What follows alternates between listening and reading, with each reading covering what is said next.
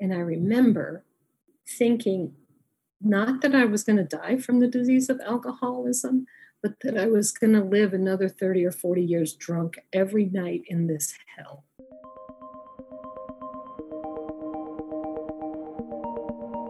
Welcome to episode seven of the Recovery Edgecast. My name is Alfredo and I'm an alcoholic. And today I'm sitting with my good friend Lori.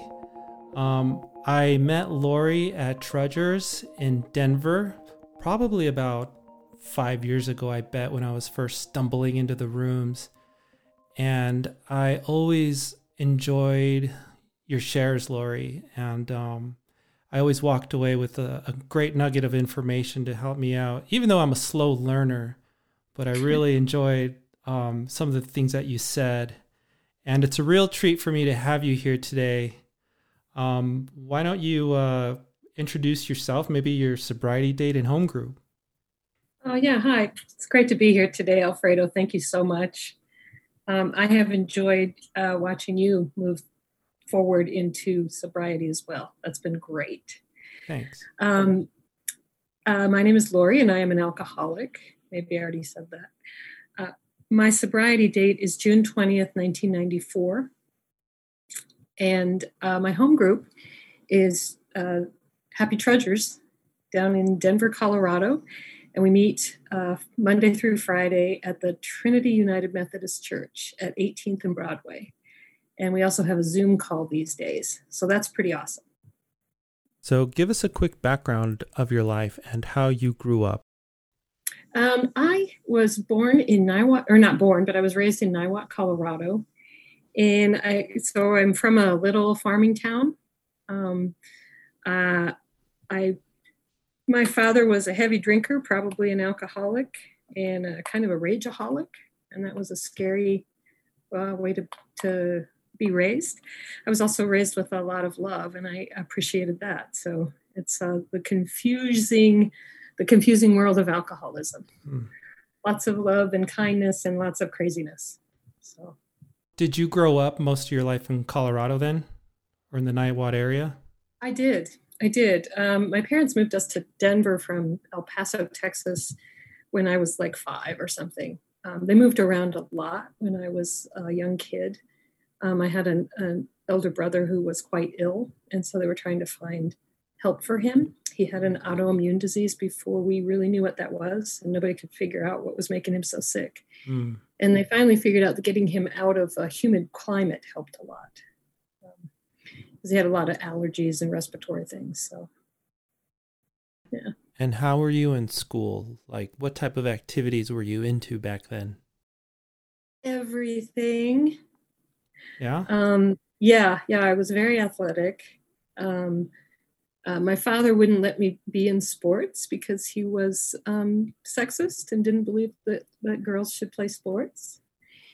Um, and we thought about that until I got into high school. And when I was in high school, the first time I picked up a, a, ten, a tennis racket, I was um, a freshman or a, so- a, sophomore. And then um, the next year, my junior year, I went to state in tennis. So wow. I had never played before that. And that was also, that was in Boulder County. So there was the Boulder County Country Club. You know, I was playing against some girls who had played their entire lives and had coaches and all of this sort of thing. So there are some great athletes that come out of Boulder.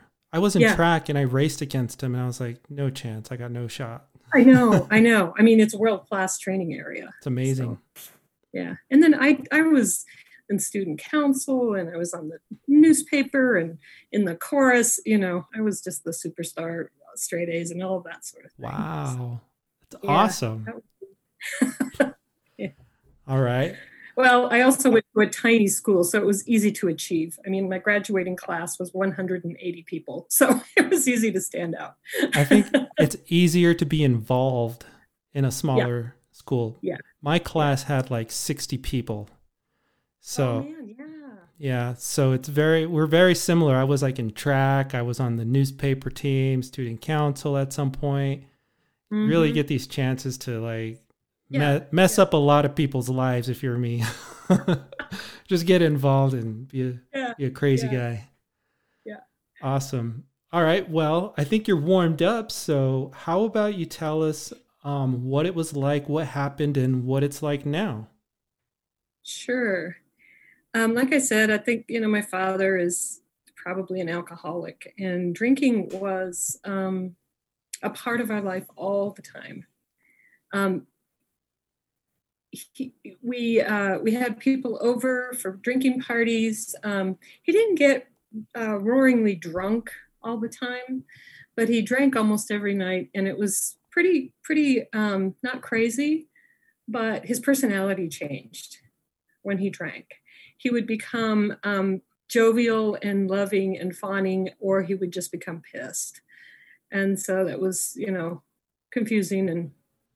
Um, I had an uncle who uh, moved to Basalt, Colorado um, in like 1957 or something like that. And he was a drug dealer up there. And uh, he gave us pot when I was like 12. Um, he gave me cocaine when I was 17. And um, I got to come into AA and learn that I would have found those things on my own, that it wasn't his fault, and I didn't uh, have anybody to blame but myself. But the reason I told that part of the story is that I got started really young. Um, I, as a little kid, uh, when my parents would have these drinking parties, I would watch the rooms to see if there were empty rooms in the house where people were partying, you know, living room, dining room, den, kitchen. And when there was nobody in the room, I would go in there and drink whatever was in the glasses just around. and that was when I was little, you know. so I say I started drinking when I was 12, but probably younger. yeah. Um, but yeah, when I was 12, um, I really started looking for it and seeking it out. Um, when I was 13, um, there was uh, these big puffy down coats were the thing. And I was a really small kid. And so they bought me a, a small, but it was really big on me. And my dad had a beer refrigerator in in the garage right? Lots of people have that in our in our circles. I mean, you have to have one because then that's the only way you can have enough beer, right? The whole fridge was full of beer. So, and there were a couple other things in there, but I would go into the garage and take a couple beers and put them in this huge coat and go walk the dog. You know, and I'm like 13 at this time, at this point. Yeah. Um, so then uh, it just accelerated. I drank and partied a lot in high school, but also, like we talked about earlier, I was kind of a, a high achiever, did really well in school. Just kind of did everything. Partied mm-hmm. and drank and did well in school and sang in the choir and went did sports and you know I was just a really busy kid. Um, then I went off to college. Um, my parents sent me off. I had a I, the older brother I talked to you about who was quite ill. Um, he was he was hospitalized for most of the first 19 years of his life, and um, he had to teach himself to walk like three different times because he was bedridden for so long. And he finally got out when he was 19. He went off to college and he just kind of went a little crazy. And who wouldn't? Um, he just partied all the time. And my parents, I was 17 when I graduated. I actually graduated high school when I was 16. Um, but I asked the, the counselor who told me that not to tell my mom. um, and I would just take classes that didn't contribute to my graduation anymore so I could, you know, stay in school for another year. Um, because she would have sent me off to college at 16 and I didn't want to do that just so she hmm. could tell everybody that her super smart daughter went to college at 16. Mm-hmm. so, so I, so we kept that under wraps, but I did graduate when I was 17 and I moved in with this brother and he was, he was 22. He was 17, 18. Yeah. He was five years older than me. And uh, we drank. Um, he drank all the time. And my parents asked me to help um, help him stay healthy, help him eat appropriately and you know all things like that which you know welcome to al-anon sweetheart no doubt wow you're 17 go save your 22 year old brother yeah. wow so i did that i cooked and i cleaned and he never came home wow you really really went for it you tried you betcha yeah mm-hmm. i loved him nice. yeah and so I gave him my best shot, and um, I ended up pretty much um, paying for pretty much everything. He wrecked one, my car. I mean, I'm 17. I don't have a car. You know, was, I loved him to death, but he was uh, just really irresponsible in his alcoholism. Hmm. Um, so I talked to my parents, and they had him move out, and I stayed in the little place that they had for us. And um, at that point, they had drown night on Thursday nights. Uh, I went to school up in Greeley, wanted to be a teacher, an English teacher. And so drinking started Thursday night, went Friday night, kind of rolled into Saturday a little bit, sometimes Sunday, you know, and it just kept accelerating in that way. You know, it felt weird for a while, like, really, it's Thursday night and I did this last week. Is this okay? You know, and then it was like, yay, it's Thursday night. mm. Let's go to drown night, mm-hmm. you know, or it's like a dollar, I don't know, a dollar to get in and all you could drink beer or something really crazy. But um and then uh, that kept excel my drinking kept accelerating and accelerating i was doing fine in college i thought college was really easy um, so luckily my drinking didn't get in the way of that but what happened was by the time i was 22 years old it had accelerated to the point that um, i drank every single night i went to bed drunk every night hmm. um, and that didn't uh, that didn't feel good the first uh, i had a breakup and I drank and drank and drank. And then the anniversary of the breakup came around, and I realized that I had drank every single night for a year, and that felt really bad. Oh, I was about to ask. Really is this bad. a one yeah. year anniversary? Yeah. It was, huh? I yeah. get it. That was how I knew that it had been a year that I'd gone to bed drunk every night. Um, so I had that experience. I was like, oh, this isn't good. I'm only 22 years old. I don't think this is okay. What suffered because of that? Did you notice any um, like things that you were into just kind of take a back seat during this time? Or I mean, you're 22, you have all the energy in the world, so maybe not. I know. I know it really didn't. I rode my bike all over the place. I worked. I still got, mm-hmm. you know, straight A's in college, yeah. you know, so not so much, except for just how I felt about going to bed drunk every night. That didn't feel good. Yeah. Hmm. And what I think was worse was another year went around and that anniversary came around and I was 23 and I thought, wow, I just went to bed drunk every night for two years and I didn't care. Mm-hmm. And that's how that changed. It just didn't matter. Um, I didn't care enough about myself at that point, and that's what two years of going to bed drunk every night will do to a person. You know. So now you're 23 at this yeah. point, right? Yeah. Okay. And I had gone, my first AA meeting that I went to was when I was 22. Um, this woman that I broke up with said, Go to AA or I'm out of here. So I went to one meeting. like, I went to AA. yep. All good. Da, da, da, yeah. so I went to my AA meeting. I walked in. I'm 22. I've got, you know, blonde hair, you know, clear down my back and there's a bunch of you know ancient cowboys in this room smoking cigarettes and you know they were all of you know now in hindsight i'm like they were probably 35 and 40 years old but i thought yeah. they were old people ancient. good god what no, am i doing here yeah no i doubt. did not fit it wasn't going to work you know they they could never understand me or whatever um now i know also hindsight is 2020 and they would have been just great for me you know mm. i I could have gotten sober with them or anyone else because they understood me better than uh, most people I met on the street. Mm. So um, then I was 23 and I got a DUI, and that sucked. Um, and then they, yeah, that sucked because I was um, a good girl. I was really a good girl. I'd never been arrested. I didn't steal stuff. I didn't, you know, I didn't do anything. One time I took this guy's, I took some pot from a guy. Um, and I felt so bad about it next the next day. And you know, my brother had crashed my car, so I didn't have a car. So I walked two miles over to his house and put it back in his house, and then left and walked back because wow. I felt so bad for stealing. You know, which of course I should. You know, I thought that was an appropriate response to an inappropriate behavior. Yeah. Wow. Yeah. So We're getting honest. arrested at 23 mm. was really out of character for me. Mm um, I had to call my dad kind of in the late at night, and he had to come pick me up. And um, I lost my driver's license for a year. Did they take you to detox or jail? Um, they took me to jail. This was in Boulder County, Mm. and it was in the late 80s. Um, and I talked to a friend about it later. She was kind of this wild person who got in fights all the time.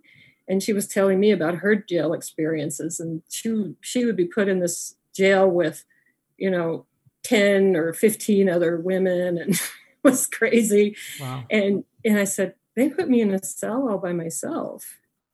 And she said, that's crazy on a Saturday night. She's like, I think they just looked at you and were like, that one's not going to survive this Mm. experience.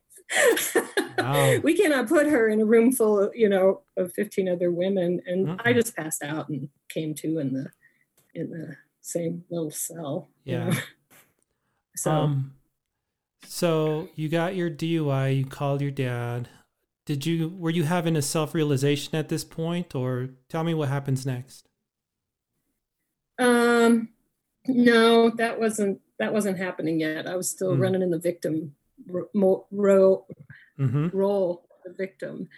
Um, oh, you know, nobody else gets caught. They were picking on me. I realized that I should not have been driving. I did realize that, but I also grew up in the country where you know there's nothing but farm that you're driving by and very few intersections very few cars and so it was kind of shocking to get a dui you know in boulder county in the late 80s but the judge said you can't drive for a year and um, as a good little alcoholic i said all right i'm not going to quit drinking i'll quit driving it made perfect sense so I kept drinking, but I didn't drive for a year. I did what I was told. I was terrified of going to um, going to jail again. He told me if he caught me again, he'd send me to jail for a year or whatever it was he could do at the time. And he also sent me to alcohol classes, which I see in, you know, in hindsight, I could see that the guy who did them um, was probably an AA because of some of the things that he said. Um, but I showed up at this alcohol class as as required. I had to take a bus to get there. Um, I worked in a restaurant at the time, and the guy, one of the guys who worked there, was an active alcoholic, and he would want to get me ready for alcohol class. So out come the shots. Mhm. okay, go to your class. You know, Wow. Oh, okay, makes sense. yeah, it made perfect sense. I had to do my homework before I showed up to class. So, Mhm. I- and I'll tell you what, um, I had to ride the bus to get there, and riding a bus drunk, you know, public transportation drunk, I, that's really unpleasant. Really unpleasant. Um, I wouldn't do that again if I if I you know God willing then I get to stay sober. Mhm. Um, so I showed up at alcohol class, and I was the youngest person in my class. I was the smallest person in my class. I was the only woman in my class, and I had the highest BAC. Whoop, whoop. Whoa. it's like a badge of honor at that moment. Like, I know. So cool. Yeah, because he made us like stand up and you could sit down when he got to your number, and I just stood there and stood Mm. there and stood there, or something like that. Yeah. It's just, wow, okay. All right. Yeah. And I thought, well, I've been a lot drunker than that. Wow. So how did you feel when at, at that point when you got like when you were being compared with everybody else there, like you were kind of comparing yourself? there was that weird kind of, I'm sort of embarrassed because I'm a nice girl. And I'm kind of proud of myself because I'm a badass. Mm-hmm. What the heck does that? What? No, I get it. I get it. you know, I could die with the, the BAC that I had. I could have died. Mm-hmm. yeah but that's how we are we're we're of two minds all the time and that's what i love about being sober is that i know i know who i am i know how i feel and i know what i think about just about everything Mm-hmm.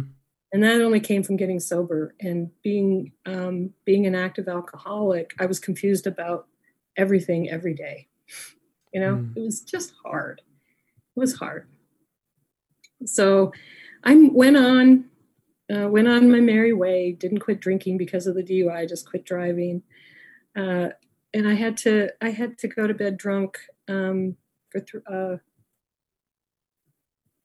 four more years Mm. yeah so i except for a little period where um, I tried to stay sober and I, I white knuckled 30 days.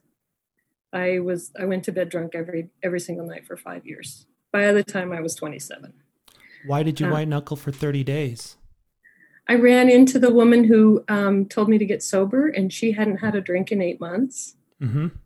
And I thought, oh, maybe I could do that. Mm. And I never, I hadn't seen her since we broke up. I hadn't, and I never saw her again. It was like this little message, you mm. know. Mm-hmm. I didn't pick it up and run with it, but I tried, and it was really hard. It was mm. really hard not to drink. And of course, when I finished that 30 day uh, period, I rewarded myself with massive amounts of alcohol. And I was like, I remember I was like falling down drunk for two weeks mm. and just, okay. yeah, had some making up to do. I know. Yeah. I, I have, I have done my penance or whatever. Mm-hmm. Um, and I thought I should probably get back to my go to bed drunk every night, but not falling down drunk. yeah. So that's what I tried to do. And then when I was 27 years old, I realized it had been five years that I had gone to bed drunk, night after night after night. And um, I was so despondent over that that um, suicide occurred to me it hadn't been a constant companion in my life, but that thought occurred to me. And I thought, whoa. Um, and my brother had given me a gun just to be safe. And I had separated the bullets from the gun because we had little toddlers and stuff back then. Um, in the family, I didn't. But so I was walking around the house. I was drunk, of course. I had the gun. I was looking for the bullets. And I found a bottle of scotch. And I thought, that seems like a better idea. it was expensive scotch. So I thought, you know, I think I'll just drink this instead of looking for these bullets anymore because I can't find them. And I don't actually want to kill myself. I just want this pain to stop mm-hmm. the pain of being an active alcoholic. Um, so the next day, I, you know, I see that now as, as a bit of a God story. You know, first I met my old girlfriend, and then I found a bottle of scotch instead of bullets. I mean, it's a little crazy, but I've heard other people tell stories of when they found a bottle and were, were able to end the pain for that night and then got sober shortly thereafter. Mm-hmm. Um, and that's what happened to me. I found that bottle and it kind of saved my life. Wow. Um, so the next day I said, I have not been gone to bed sober for so long. I just want one night, just just one night. Mm-hmm. I think that would help. So I walked. Um, I called AA and I asked them, you know, where could I go to a meeting? And I walked myself into AA, and they were so kind to me. They were so kind. And I, my very first meeting, I came in sometime, you know, 10 o'clock, let's say in the morning on a Saturday or whatever and I sat there, it was a club that they sent me to. And I sat there until the last meeting, the candlelight meeting, you know, and around noon, I was like, I'm kind of hungry. Is it okay if I leave and go get some food? and they're like, yeah, you know, because I didn't know how it worked. And I was like, is it all right if I, okay, okay, I'll come back. You know, they're like, okay, that's a good idea, honey. and some guy took me aside and he's like, do you have any booze in your house? I'm like, yeah. It's like, well, when you go home and then come back, go home and pour out all the booze. And I had a case of beer. And that was hard because I was poor, of course. did it? yeah, I did it. I poured out that whole case. Wow. Um, yeah. And then I went back to the meeting and sat there until the candlelight meeting. And then I was like, I think I can go to bed sober. Wow. And I did. I went yeah. home and I went to sleep. Nice. And, yeah. And I came back the next day. And you've been sober ever since? Or what nope. did that look like after you got, you know, a day sober and you knew that something worked? At least you got a, a night, you know? Yeah. Yeah. Okay. And they kept, they said, keep coming back, you know, keep uh-huh. coming back, keep coming back. And I kept coming back. And my life started looking a lot better. Um, you know, I started feeling better. I could think. I started thinking about um, hey, I could go to law school. I bought a house.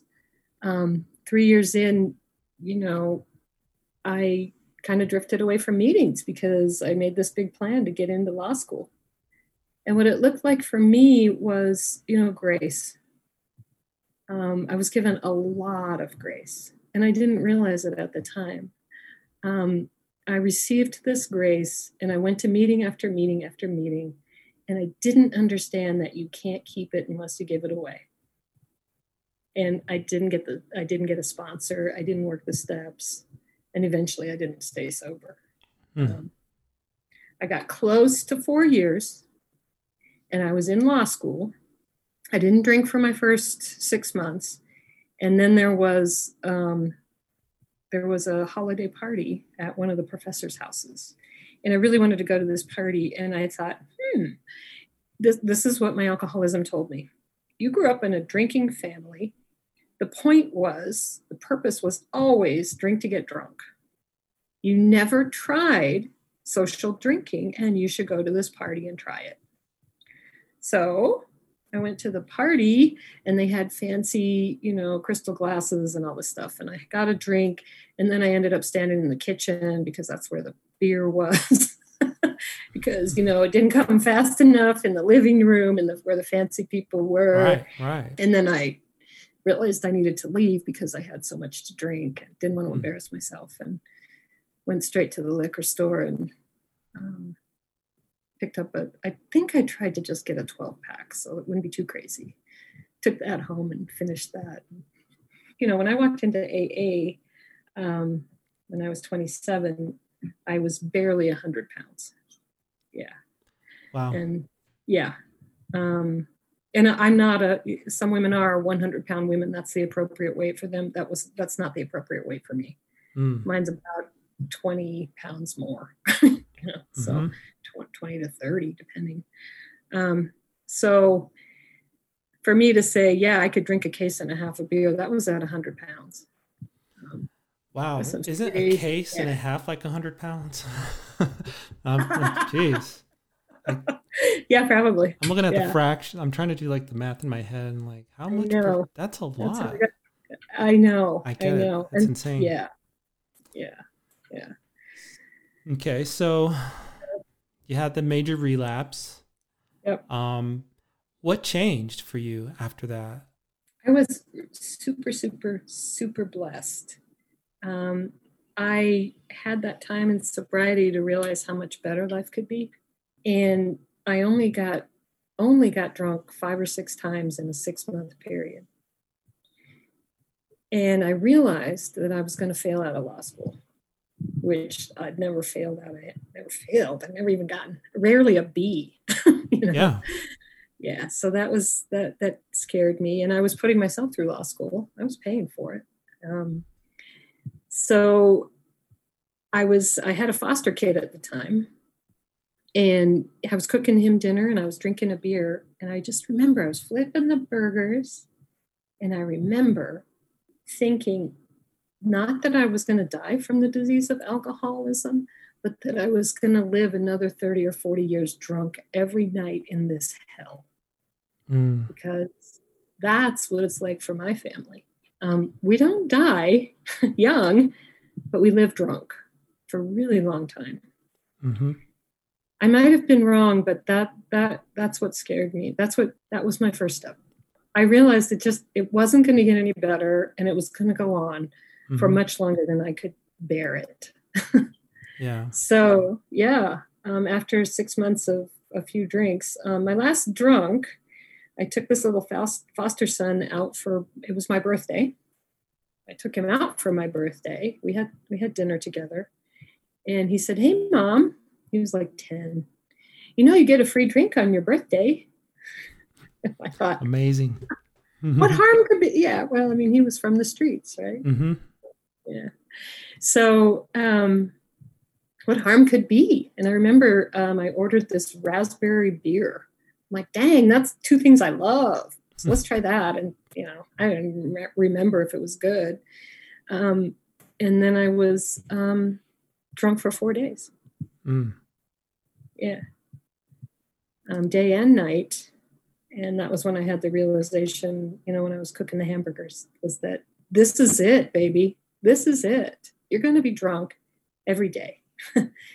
and when I came into AA in 1990, I was drunk every single night. And towards the end, I was drunk Saturday and Sunday, starting in the morning.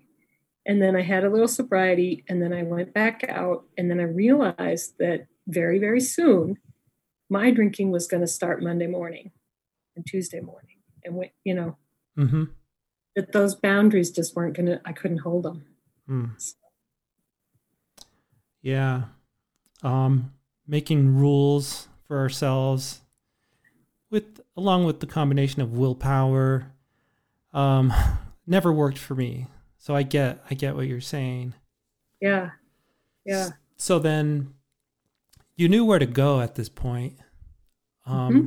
Did you feel like you just kind of picked up where you left off, or how was your reintroduction into AA at this point? Like, because you knew what you were doing wasn't necessarily working, so something had to change. How did you approach your program at this point? if well, you can call it a program. Yeah, well, I ne- I never worked the steps. Yeah. Um, so it was kind of this interesting place. Um, when I walked in after being drunk for five, really from 12 to 27, um, I was really physically sick.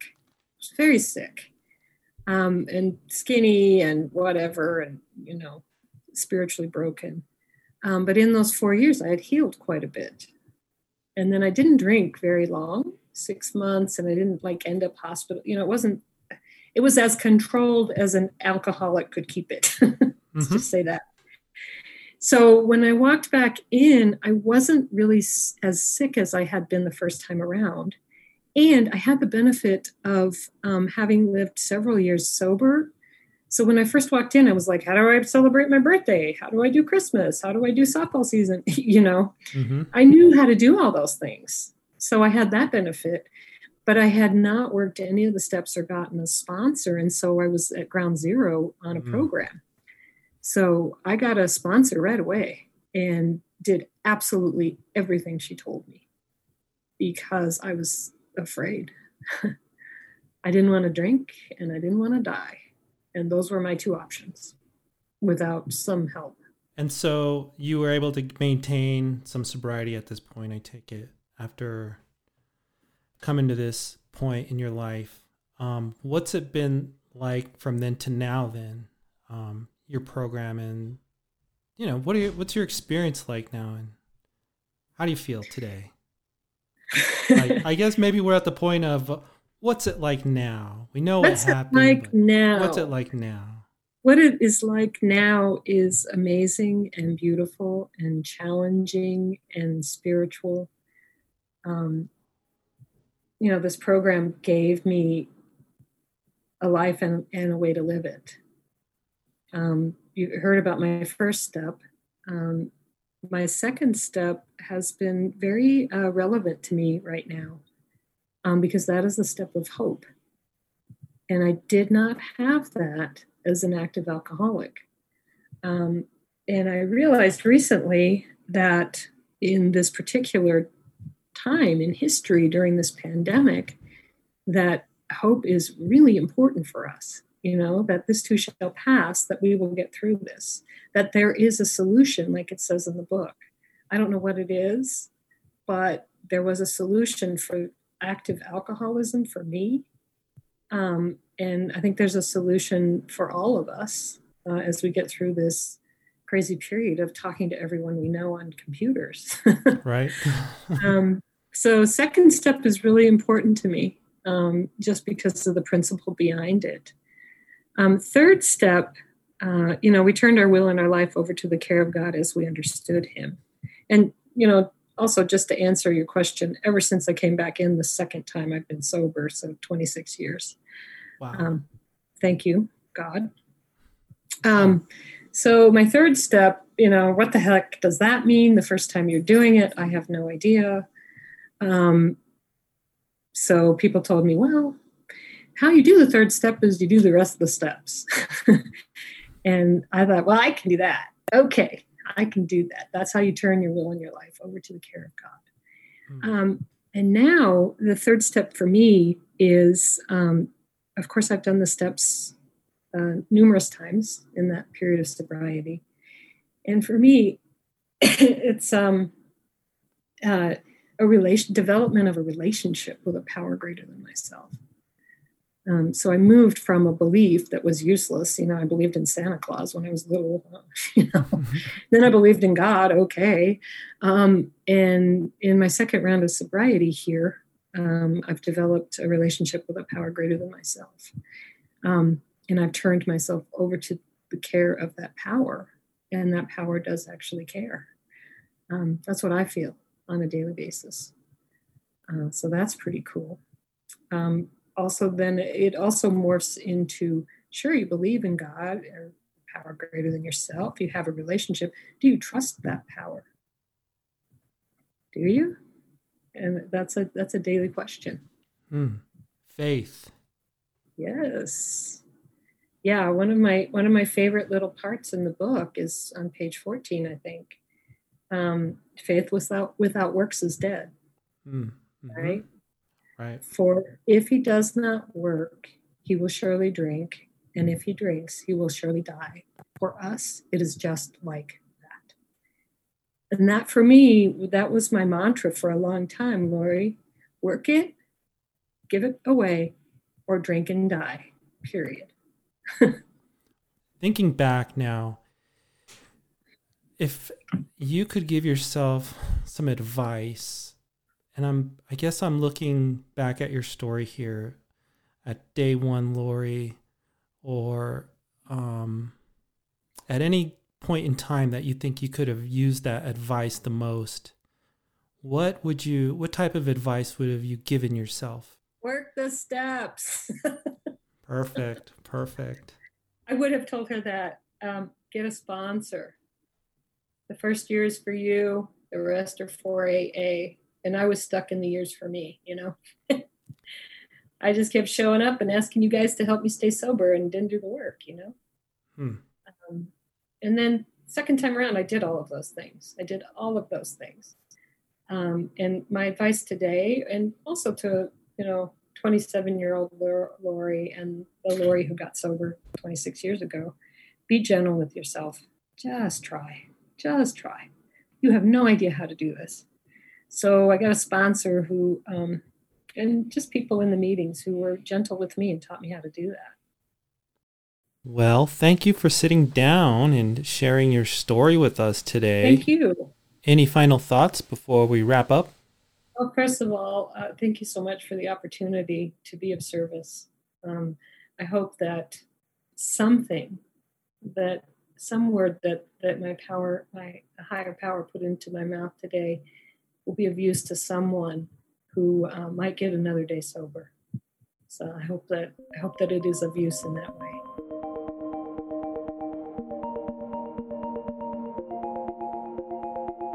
Thanks again for joining us on the Recovery Edgecast. Big thanks to Lori for giving us her time. It was a real pleasure for me. I hope you all enjoyed today's episode, and remember you can find us at recoveryedgecast.com on Apple Podcasts, Spotify, and Podbean. Subscribe to the podcast so you'll always get our latest episode. Thank you, and we'll see you next time.